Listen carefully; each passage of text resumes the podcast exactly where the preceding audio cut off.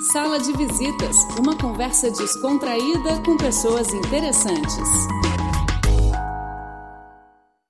Olá, ouvintes do programa Sala de Visitas. Eu sou Braulio Calvoso e a seguir compartilharei com você uma entrevista que fizemos com o Dr. Célio Fernando Batista Haddad, professor do Departamento de Zoologia da Universidade de São Paulo.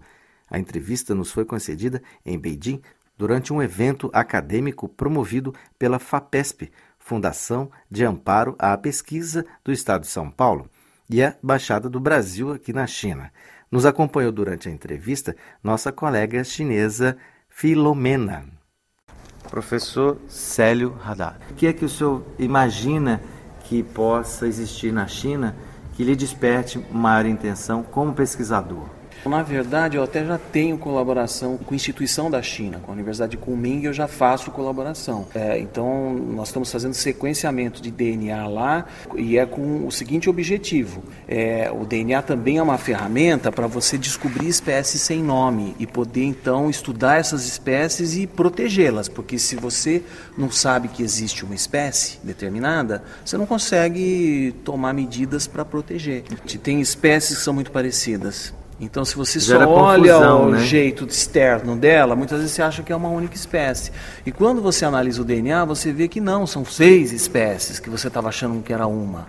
Então, muitas vezes elas têm distribuições diferentes. Uma está no norte do Brasil, a outra está no centro, a outra está no sul.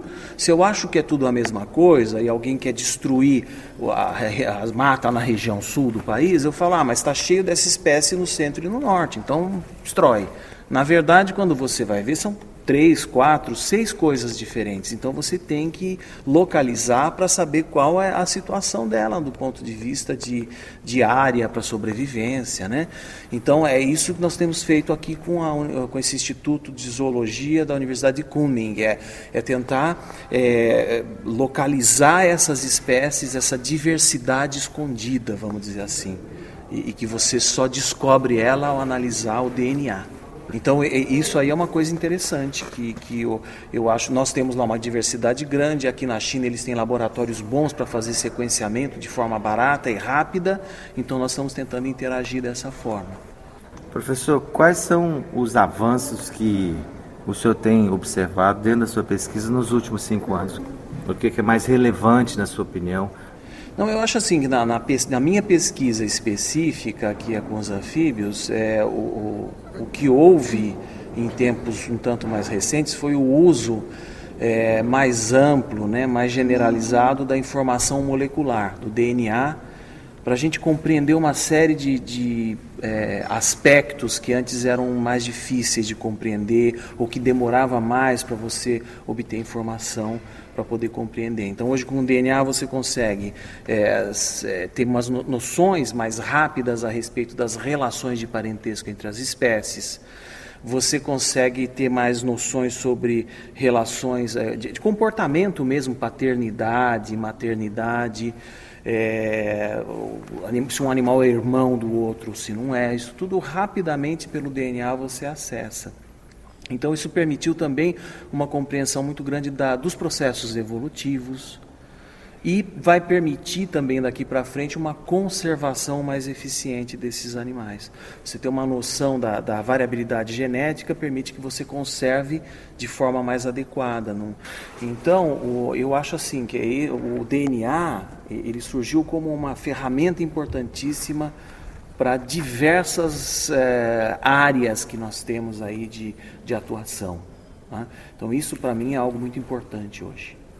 E eu gostaria de aproveitar a oportunidade para o senhor expor o seu trabalho como pesquisador, como, como zoólogo, na, na, sua, na sua universidade. O meu trabalho em relação à conservação eu, eu faço com os anfíbios, que é o grupo com o qual eu trabalho.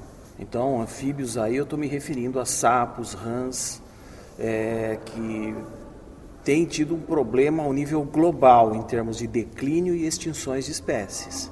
Mas esse meu trabalho de conservação aí com os anfíbios no Brasil, ele envolve desde coordenar a confecção, a preparação das listas das espécies ameaçadas, isso acabou de ser feito no ano de, de 2000, foi a 2012 que terminou, comecinho em 2013. Então, para a gente determinar quais espécies estão ameaçadas de extinção, o número, sofre, é, infelizmente, teve um incremento de 150%, né? então eles estão tendo graves problemas. E aí existem ações que são financiadas pelo governo federal brasileiro para você estudar melhor essas espécies ameaçadas e fazer eh, propostas de como resolver ou pelo menos reduzir o problema que está afetando essas espécies. Geralmente é desmatamento, é, que, que, é o problema principal a afetar essas populações de espécies. É, e isso, obviamente, ao você destruir o habitat da espécie, você está condenando essa espécie. Né? O professor Lacélio, a data do Departamento de Zoologia da Universidade Estadual Paulista. Como nós sabemos, o Brasil é muito rico em espécies diversas dos animais. Então, a minha pergunta é como o Brasil faz o trabalho de preservação ou proteção dos animais? Então, como você mesma lembrou, o Brasil é um país mega diverso, que a gente diz, muitas espécies, tanto de animais como de, de plantas, organismos em geral. É, especificamente em relação aos animais, que são muitos, muitas espécies, inclusive várias delas ainda desconhecidas, que todos os anos a gente descobre novas. Então, são muitos grupos diferentes e, portanto, medidas de conservação diferentes dependendo de cada grupo. Então, por exemplo, pensando nos peixes, e muitos deles têm importância comercial, são pescados. Uhum então é feita, por exemplo, uma avaliação do que a gente chama de estoque pesqueiro para se poder proteger esses peixes, tanto da pesca excessiva como inclusive da extinção deles em função dessa pesca excessiva. A pesca excessiva ela vai prejudicar o próprio pescador, porque se ele pega muito peixe hoje de forma descontrolada, no ano seguinte ele não tem peixe para pescar e aí ele vai passar necessidade, ele não tem peixe para vender. No caso dos peixes, tem o, os peixes que são pescados, pura e simplesmente. E aí há um controle de, dessa, dessa quantia que é pescado todo ano, para que você não esgote esse estoque pesqueiro e você de, vai demorar depois muitos anos para que isso aí volte eventualmente ao normal. Agora, tem os peixes que são criados, por exemplo, principalmente na água doce, através da, dessa parte aí, desse ramo da, da ciência chamado aquicultura mais especificamente Sim. a piscicultura dentro da Sim. aquicultura. Então aí você a aquicultura ela pode envolver aí no caso da piscicultura tanto peixes que são nativos do lugar hum. e aí então você vê os peixes que têm mercado e que são da região e você pode então passar a criar, reproduzir esses peixes em condições aí controladas de cativeiro, como inclusive peixes exóticos que são trazidos, é, como tilápia que veio da África, né? um exemplo, é, e aí você vai criar esse, esse peixe né, no Brasil. Quando você traz o peixe de uma região é, que seja da África para o Brasil, ou que seja lá um peixe amazônico para ser criado no sul, sudeste do Brasil, existe sempre o perigo dele escapar e se tornar uma praga no meio ambiente. Isso tem acontecido frequentemente. No Brasil tem uma série de programas, então o programa é, Tamar, que é de preservação, Tamar, é, é, que é um projeto né? especificamente né? voltado para as tartarugas marinhas, né? Então é a proteção das tartarugas marinhas, porque quase todas elas, tem acho que uma ou duas exceções que não tá, não estão ameaçadas de extinção. É, então, é, esse, esse, é um programa interessante, porque eles têm é, coletado os ovos na, nas praias, uhum. aí eles incubam em laboratório e depois soltam os filhotinhos. Então, há uma, digamos assim, um, aumenta a chance de você repor essa tartaruga no ambiente. Então, isso tem melhorado ah, o tamanho das populações, tem trazido mais para próximo do que seria o, o ideal, ah, o tamanho dessas populações. Também no Brasil, você tem lá certos programas de reintrodução de animais que podem ter desaparecido ou ficado muito raros no ambiente. Um exemplo que é sempre lembrado é o do mico-leão dourado, que também foi um animal muito. Primeiro, destruíram muito o ambiente onde ele vivia, isso já reduziu muito a população. Você corta a floresta, vai ficando só um pedacinho, diminui uh, o alimento, os abrigos disponíveis e, portanto, a população fica reduzida.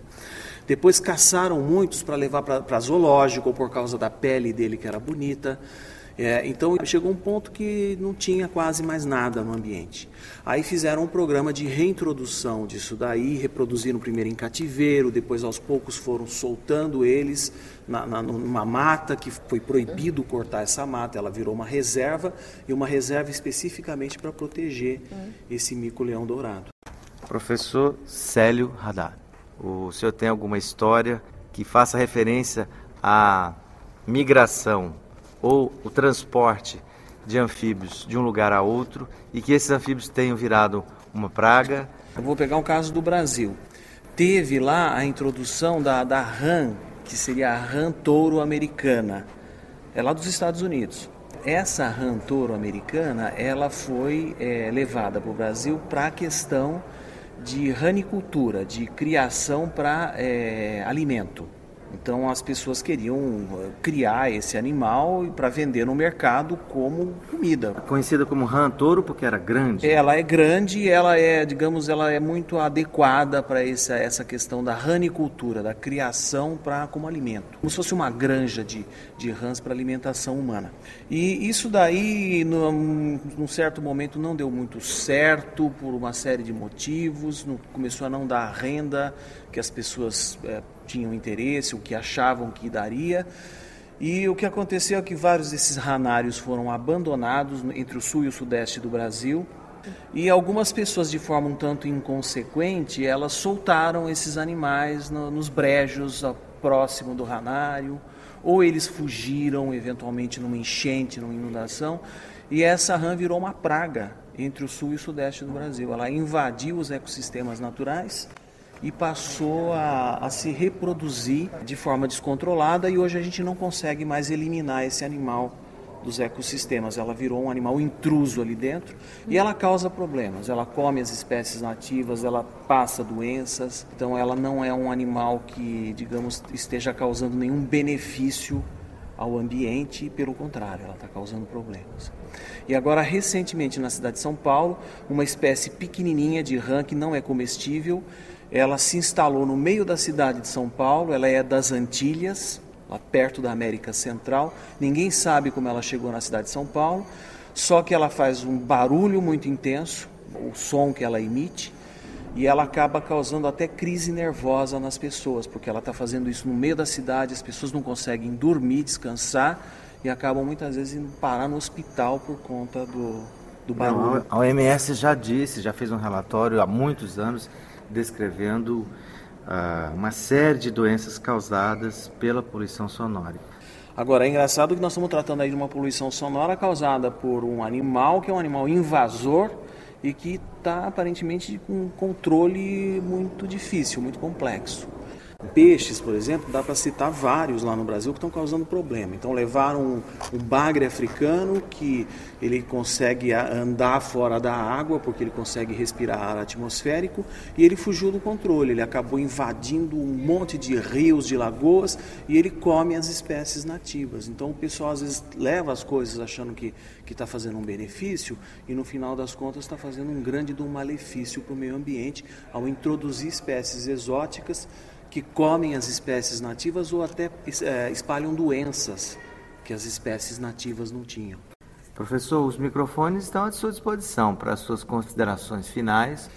A importância de um evento como esse é, é trazer pesquisadores de diferentes países é, para uma mesa de discussão e, e, você poder, inclusive, tentar fazer a ciência não só de uma forma multidisciplinar, mas também multinacional, tá? envolvendo pessoas de diferentes países, de, é, porque isso aí só vai enriquecer, quer dizer, as pessoas vão ter muitas vezes ideias diferentes e vão poder acrescentar, né, do ponto de vista de é, conservação das espécies ou do, do, estudo, qualquer estudo que, que a gente imagine que possa ser feito, desde a questão de saúde humana, como tem sido discutido aqui também nesse encontro, questões de, de tecnologia que têm sido discutidas, até as questões ambientais, que é o que nós estamos falando aqui. Então, a colaboração eu acho que é fundamental. Obrigado pela sua entrevista, obrigado pela sua atenção, seu carinho. Eu é que agradeço. Muito obrigado. Caro ouvinte, o programa de hoje fica por aqui. Muito obrigado por nos acompanhar e até a próxima semana. Sai de